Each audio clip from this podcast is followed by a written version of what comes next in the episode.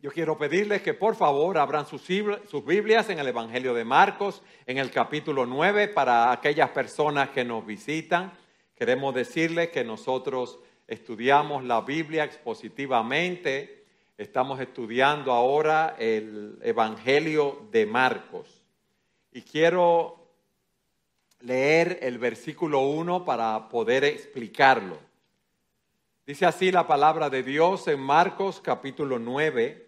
Y Jesús les decía, en verdad les digo que hay algunos de los que están aquí que no probarán la muerte hasta que vean el reino de Dios, después que haya venido con poder. Y seis días después Jesús tomó con él a Pedro, a Jacobo y a Juan y los llevó a ellos solos a un monte alto y se transfiguró delante de ellos. Vamos a leer mejor el texto completo. Versículo 3. Sus vestiduras se volvieron resplandecientes, muy blancas, tal como ningún lavandero sobre la tierra las puede blanquear. Se les apareció Elías junto con Moisés y estaban hablando con Jesús. Entonces Pedro dijo a Jesús, Rabí, bueno es que estemos aquí. Hagamos tres enramadas, una para ti, otra para Moisés y otra para Elías porque él no sabía qué decir, pues estaban aterrados. Versículo 7. Entonces se formó una nube que los cubrió y una voz salió de la nube. Este es mi, hijo amado, oigan a él. Y enseguida miraron alrededor, pero ya no vieron a nadie con ellos, sino a Jesús solo. Cuando bajaban del monte, Jesús les ordenó que no contaran a nadie lo que habían visto hasta que el Hijo del Hombre resucitara de entre los muertos. Y se guardaron para sí lo que le fue dicho, discutiendo entre sí qué significaría eso de resucitar de entre los muertos. Le preguntaron a Jesús, ¿por qué dicen los escribas que Elías debe venir primero? Es cierto que Elías al venir primero restaurará todas las cosas, les dijo. Y, sin embargo, ¿Cómo está escrito del Hijo del Hombre que ha de padecer mucho y ser despreciado? Pero yo les digo que Elías ya ha venido, le hicieron cuanto quisieron, tal como está escrito de él. Fíjense que dice que Jesús les decía, y esa frase une lo que él les va a decir, lo que hemos leído, con lo que él le había dicho anteriormente en el capítulo 8, que fue lo que vimos en nuestro mensaje de la semana pasada. Recuerden, Jesús le había preguntado a los discípulos y a la... ¿Quiénes dicen esas multitudes que yo soy? Pedro le había dicho, tú eres el Cristo, tú eres el Mesías. Y se nos dice en el capítulo 8, versículos 31, que Jesús comenzó a enseñarles que el Hijo del Hombre debía padecer muchas cosas y ser rechazado por los ancianos, los principales sacerdotes y los escribas y ser muerto y después de tres días resucitar. Esa noticia fue impactante para los discípulos y para Pedro. Pero ustedes saben que Pedro era muy osado, muy impetuoso, muy atrevido, si podemos decirle de esa manera. Entonces Pedro toma al Señor y lo lleva aparte y empieza a reprenderle que eso no le acontezca el Señor reprende a Pedro y le dice, quítate de delante de mí, Satanás, porque no tienes en mente las cosas de Dios, sino las cosas de los hombres. El Señor vio que el maligno estaba usando esas emociones de Pedro para que él desistiera de su propósito de ir a la cruz. Y luego Jesús les dice algo que para muchos fue perturbador y es perturbador en el día de hoy llamando a la multitud y a sus discípulos, les dijo, si alguien quiere venir conmigo, niéguese a sí mismo, tome su cruz y sígame. Él nos está diciendo, no solamente yo voy a tener que tomar mi cruz, tú vas a tener que negarte a ti mismo, tomar tu cruz y seguirme también. Y les dice en el versículo 38, al final del capítulo 8, porque cualquiera, óyeme bien, que se avergüence de mí y de mis palabras en esta generación adúltera y pecadora, el Hijo del Hombre también se avergonzará de él cuando venga en la gloria de su Padre con los santos ángeles. Imagínense cómo estaban los discípulos. El Mesías, el Señor, Él va a morir, como ha dicho, pero eso que Él nos está diciendo no encaja con el plan, con la visión que yo tenía. ¿Por qué? Porque estábamos esperando un Mesías que iba a ser un libertador, un libertador político, los iba a liberar del yugo romano, es lo que estaban esperando, un libertador social, un libertador económico. Estaban desalentados y ahí es que el Señor les dice en el versículo 1, que quiero que leamos nuevamente. En verdad les digo que hay algunos de los que están aquí que no probarán la muerte hasta que vean el reino de Dios después que haya venido con poder. Lo más probable es que el Señor se está refiriendo a que ellos iban a subir con Él al monte de la transfiguración e iban a ver esa gloria, esa majestad de Jesucristo. Iban a tener una anticipación de ese reino de Dios que vendría cuando vieran esa transfiguración de Jesucristo. Entonces, se nos dice en el versículo 2 que Jesús tomó con él a Pedro, a Jacobo y a Juan y los llevó a un monte alto. Y la pregunta que nos hacemos es, ¿y por qué los tomó a ellos tres? Bueno, el Señor tenía un círculo íntimo y ellos tenían mucho liderato en ese círculo íntimo del Señor. También la ley de Moisés establecía que cualquier asunto debía ser respaldado por la evidencia de dos o tres testigos. Ellos iban a estar en el monte de la transfiguración con el Señor. Pero quizás la razón principal era que el Señor no quería que lo proclamaran como rey y las multitudes estaban sumamente entusiasmadas, porque como les dije, estaban esperando a ese Mesías que los iba a, liberar, vamos a decir, física y terrenalmente y no espiritualmente. Por eso en el versículo 9 que leímos, el Señor les dice que luego de la transfiguración, que guarden silencio en relación a lo que habían visto.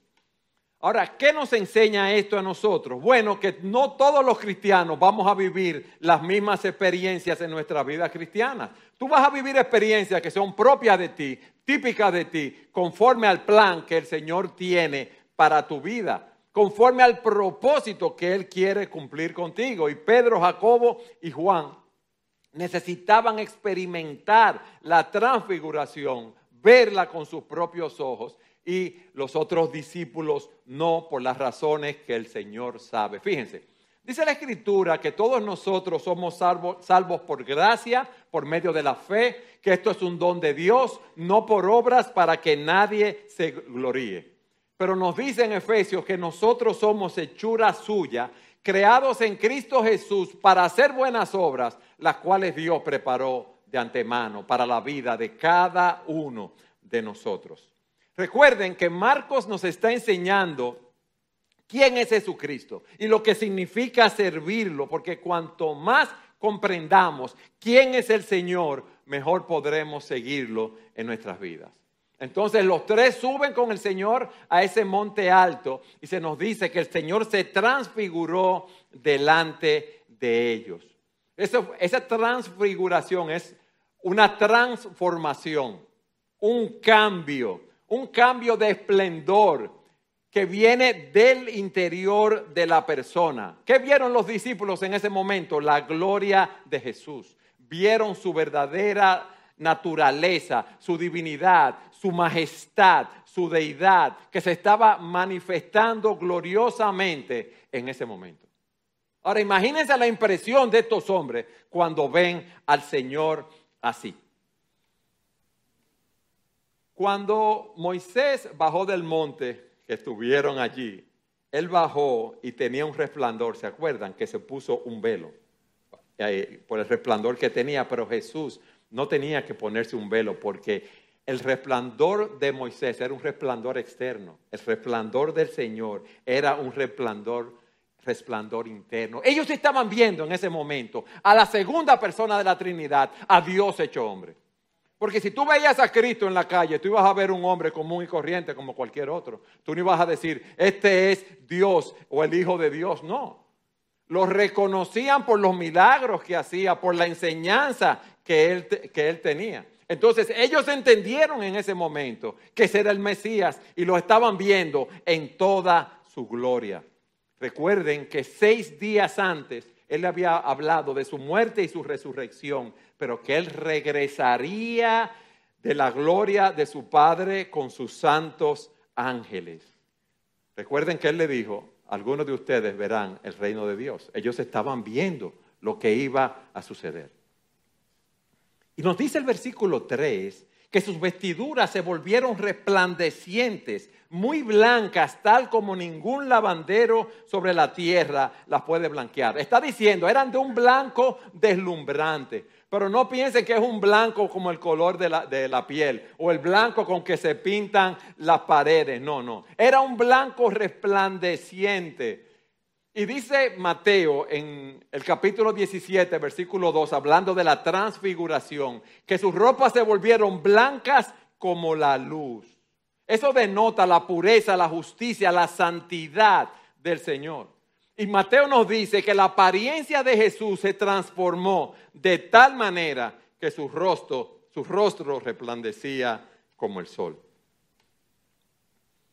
Hermanos, algo glorioso estaban viendo ellos allí. Ellos estaban viendo lo que nos dice Hebreos capítulo 1, versículo 3, que Él es el resplandor de su gloria y la expresión exacta de su naturaleza y que sostiene todas las cosas por la palabra de su poder. Ellos estaban viendo a Dios mismo en ese momento allí en el monte.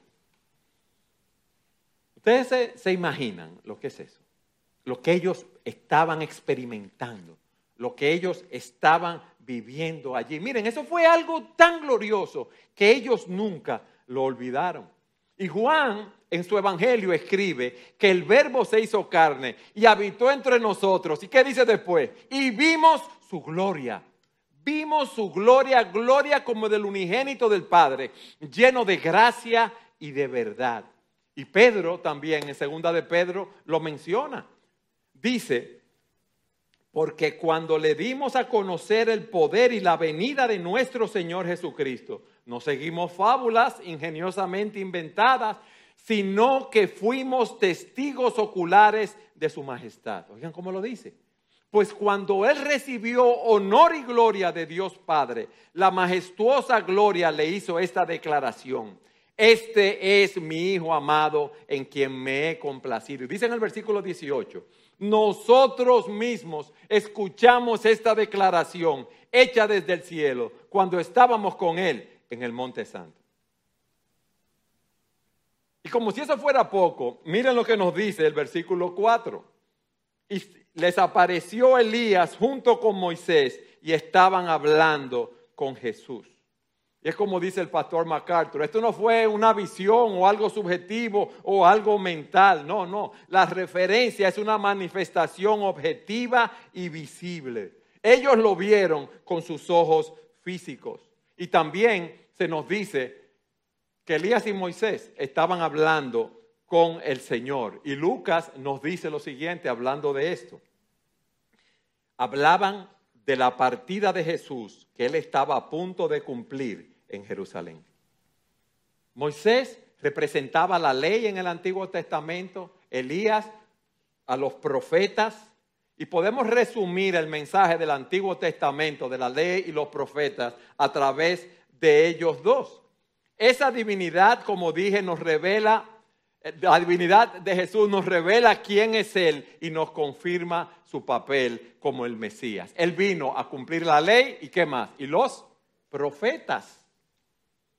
Todas las promesas de Dios, mis amados, Él vino a cumplirlas. Jesús es el cumplimiento de las escrituras.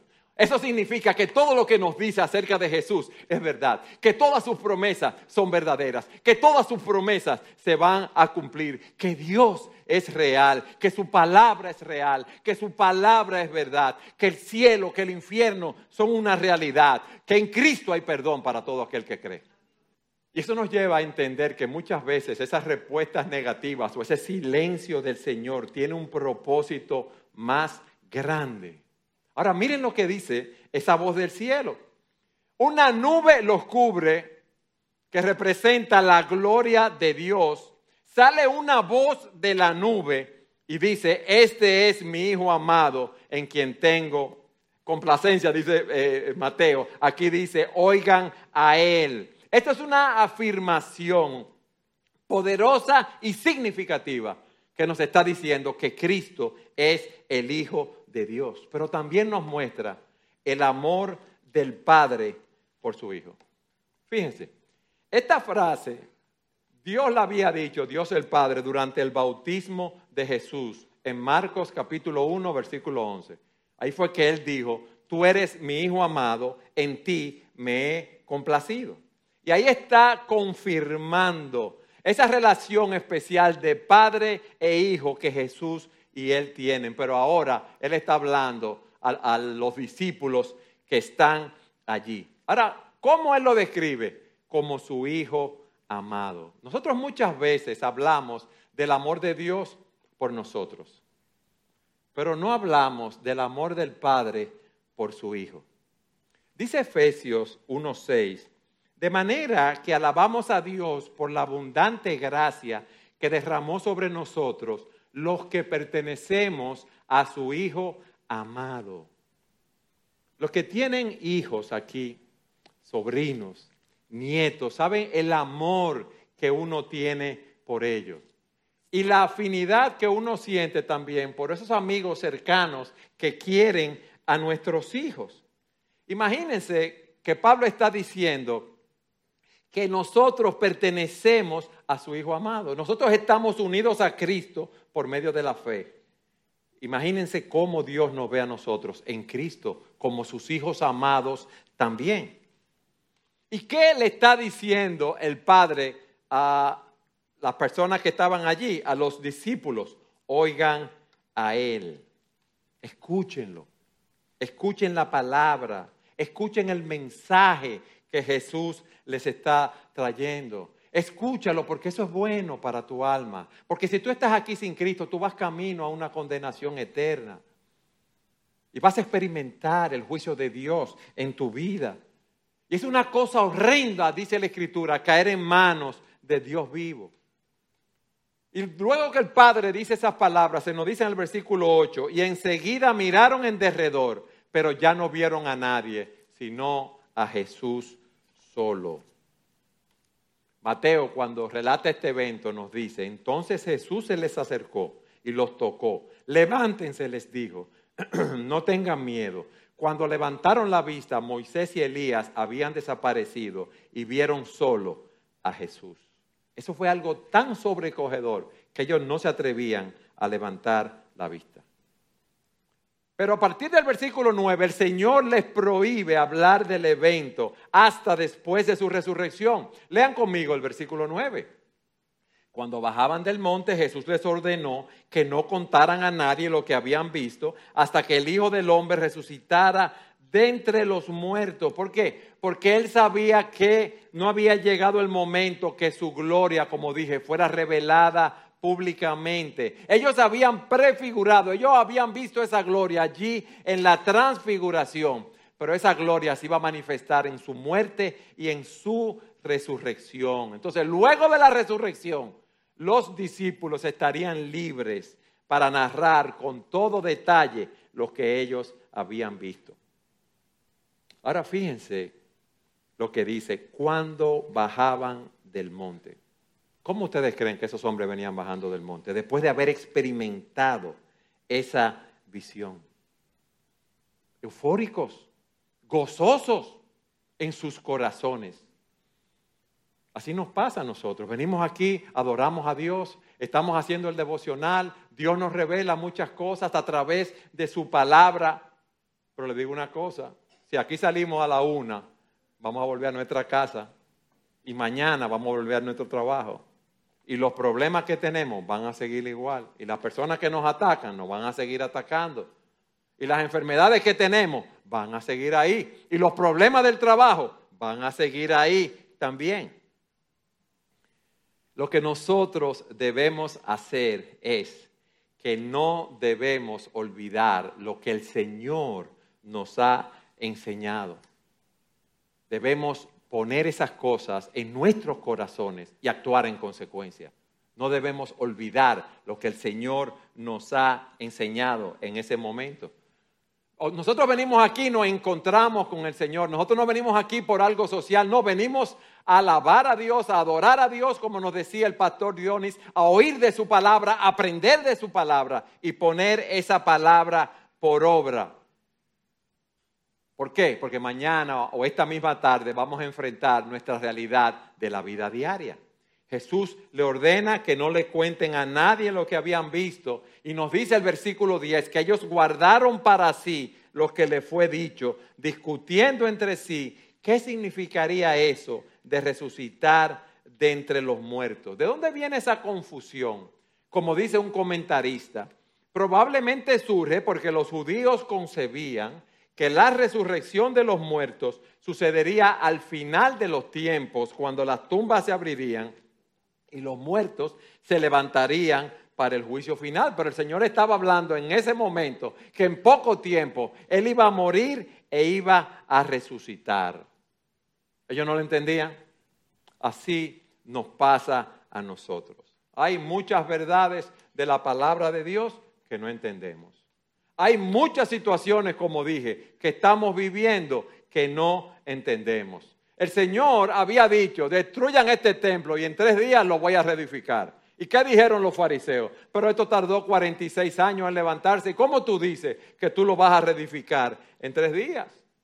Porque ellos no sabían de qué les estaba hablando, no lo entendían. Y así vienen situaciones a nuestras vidas que nosotros no entendemos. Hay doctrinas que no las entendemos claramente, hay momentos en que podemos tener una crisis en nuestra fe, pero con el tiempo la vamos comprendiendo de una manera eh, más clara. Hay decisiones importantes que tenemos que tomar en nuestras vidas, con la familia, en nuestro matrimonio, en nuestra carrera, en relaciones interpersonales, y no sabemos qué hacer con esas decisiones. Entonces, ¿qué es lo mejor? Esperar en el Señor, que Él nos dé la luz para tomar esas decisiones. Como decíamos, hay muchos asuntos por los cuales estamos orando y no recibimos ninguna respuesta. Entonces, ¿qué tenemos que hacer? Seguir orando y seguir esperando en el Señor, dejar que esas verdades maduren en nuestras vidas. Los discípulos bajan, el Señor le da esa directriz, no hablen hasta después de mi muerte y resurrección, y miren lo que ellos le preguntan en el versículo 11. ¿Por qué dicen los escribas que Elías debe venir primero? Porque la ley enseñaba las escrituras que Elías había de venir antes del Mesías. Y él les dice, versículo 12, es cierto que Elías al venir primero restaurará todas las cosas, les dijo. Y sin embargo, ¿cómo está escrito del Hijo del Hombre que ha de padecer mucho y ser despreciado? Pero yo les digo que Elías ya ha venido y le hicieron cuanto quisieron, tal como está escrito de él. Elías había de venir y vino. Yo he de parecer, pero de, padecer y morir y resucitar. Y en el versículo 13, él dice, ya Elías vino. ¿Por qué? Porque se está refiriendo a Juan el Bautista como cumplimiento de la figura de Elías que debía preparar el camino para el Señor.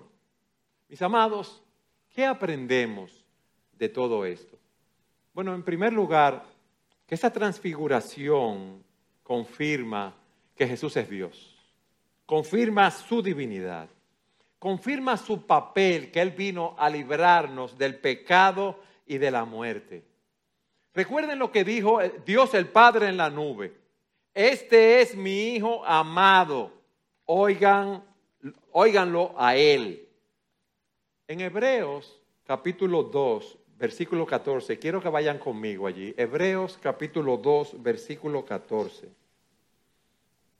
Dice así, así que, por cuanto los hijos participan de carne y sangre, también Jesús participó de lo mismo. ¿Para qué él participó de sangre y carne? Para anular mediante la muerte el poder de aquel que tenía el poder de la muerte, es decir, el diablo. Versículo 15. Y librar a los que por el temor a la muerte estaban sujetos a esclavitud durante toda su vida. A través de ese sacrificio en la cruz, Cristo venció a Satanás. Cristo venció a todo aquel que cree de ese temor a la muerte, todos tenemos esa inquietud. Y el día que yo me muera, y el día que cierre los ojos, ¿qué va a pasar? ¿Dónde lo voy a abrir? En Cristo tenemos la respuesta. Lo vamos a abrir en la presencia de Dios, aquellos que hemos creído, y vamos a disfrutar de Él para siempre. Y Dios te está diciendo hoy, óiganlo a Él. Presten atención a sus palabras. Dice Hebreos capítulo 1, versículos 1 y 2 lo siguiente. Dios, habiendo hablado hace mucho tiempo, en muchas ocasiones y de muchas maneras a los padres por los profetas, en, en estos últimos tiempos nos ha hablado por su Hijo, oye bien, por medio de Cristo, a quien constituyó heredero de todas las cosas, por medio de quien hizo también el universo.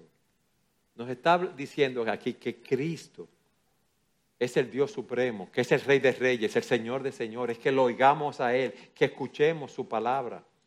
Por eso Juan dice en su Evangelio, mis ovejas oyen mi voz, yo las conozco, me siguen, yo les doy vida eterna, jamás perecerán y nadie las va a arrebatar de mi mano. Pero los que no escuchan al Mesías, los que rechazan a Dios, van a enfrentar juicio y condenación. Acompáñenme a Juan capítulo 3, versículo 18. Juan capítulo 3, versículo 18. Dice, el que cree en él no es condenado, pero el que no cree ya ha sido condenado porque no ha creído en el nombre del unigénito Hijo de Dios. ¿Qué nos está diciendo Juan aquí? La fe en Cristo es crucial para evitar la condenación. Aquellos que quieren vivir su vida, seguir en sus propios caminos, satisfaciendo sus propios apetitos, buscando poder y placer, que no creen en el Hijo de Dios, están en un estado de condenación. Y por eso Juan nos dice, el que cree en el Hijo tiene el testimonio en sí mismo. El que no cree a Dios ha hecho a Dios mentiroso porque no ha creído en el testimonio que ha dado acerca de su Hijo. Y el testimonio es este, que Dios nos ha dado vida eterna. Y esta vida está en su Hijo. El que tiene al Hijo tiene la vida. Y el que no tiene al Hijo no tiene la vida. El que no tiene al Hijo no tiene la vida. Aquellos que rechazan que no quieren creer en el Hijo, que no quieren arrepentirse de sus pecados, que no quieren confiar en Cristo para salvación, van a enfrentar las consecuencias de su incredulidad. Y si hay una batalla que nadie ha ganado, es la batalla de la muerte. Todos nos vamos a morir. Óigame bien, todos nos vamos a morir. La pregunta es, ¿qué? ¿Qué va a pasar después de la muerte? Aquí se nos dice que hay vida eterna en Jesucristo o condenación eterna si queremos seguir en nuestros propios caminos. Hay muchas personas que dicen, no, pero yo soy cristiano. Pero dice la Escritura, no todo el que me dice Señor, Señor entrará en el reino de los cielos, sino el que hace que la voluntad de quién? De mi Padre que está en los cielos. Yo siempre digo que en el mundo hay siete billones de habitantes y dicen que cada cabeza es un mundo. Cada quien piensa que se va a salvar como le parece, pero hay un solo camino de salvación. Hay un solo nombre bajo el cual podemos ser salvos y esto es en el nombre de Jesús. Hay un solo camino, una sola verdad y una sola vida y esto es a través de Jesús. Pero la transfiguración también nos muestra el amor y la compasión de Jesús al preocuparse por sus discípulos, y eso nos enseña que así como Él estaba preocupado por sus discípulos, Él está presente en nuestras luchas y en nuestros desafíos para ayudarnos a vencer cualquier dificultad. Hermanos, no estamos peleando solos, Cristo está con nosotros. Juan 16, 33 dice, estas cosas les he hablado para que en mí tengan paz. En el mundo tienen tribulación, pero confíen. Yo he vencido al mundo. Yo he vencido al mundo con toda su fuerza. Yo vencí a Satanás en la cruz del Calvario. No importa lo que venga a nuestras vidas, no importa las enfermedades, no importan las aflicciones, no importan las luchas, no importan los ataques. Nosotros estamos en las manos de Dios y Dios es el vencedor. Dios es el vencedor, mis hermanos. Por eso nosotros estamos confiados.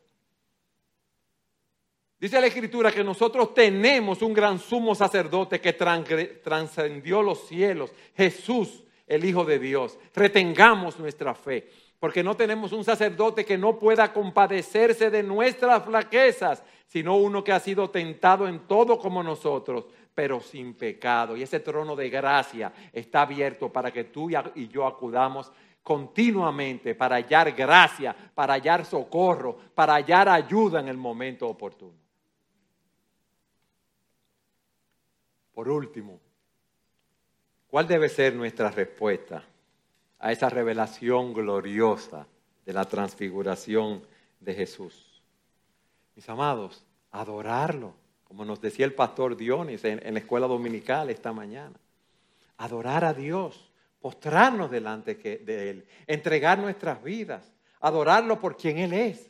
Él es Dios, por lo que Él ha hecho por nosotros también. Mis hermanos, vendrá el día que en el nombre de Jesús se va a doblar toda rodilla de los que están en los cielos, de los que están en la tierra y debajo de la tierra, y toda lengua confesará que Jesús es el Señor para la gloria del Padre. Hoy es el día aceptable. Hoy es el día para nosotros entregar nuestras vidas al Señor. Hoy es el día para nosotros decirle, sí, Señor, yo reconozco que yo soy un pecador.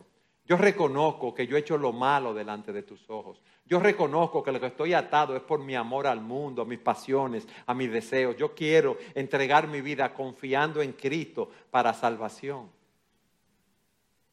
Tú me amaste de tal manera que entregaste a tu único hijo, tu hijo unigénito, a morir por mí en la cruz del Calvario. Y en esta vida no hay nada que valga más que tú. Pero también esa transfiguración que confirmó que Jesús es el Hijo de Dios, debe motivarnos a llevar adelante ese mensaje y testificar sobre su identidad y su obra redentora. Esta iglesia nosotros la plantamos porque queremos predicar el Evangelio, queremos hacer discípulos, Queremos que, como el Señor dice, que se bauticen en el nombre del Padre, del Hijo y del Espíritu Santo. Queremos disipularlos, queremos enseñarle a guardar todo lo que Él nos mandó. Y recuerden algo, recuerden esto que dice el Señor, yo estoy con ustedes todos los días hasta el fin del mundo. Alabado sea el Señor. Hermanos, no estamos solos. Estamos corriendo esta carrera, siguiendo a Jesús, pero estamos en las manos de Él y nada ni nadie nos podrá separar de ese amor de Cristo. Nada ni nadie nos podrá separar de ese Jesucristo que se transfiguró, que mostró su gloria, su divinidad y su majestad en la transfiguración, pero que también la mostró en la cruz del Calvario, porque Él murió, resucitó y ascendió a los cielos y está sentado a la diestra de Dios intercediendo por nosotros. Qué glorioso, qué futuro tan glorioso y majestuoso a nosotros nos espera. Amén.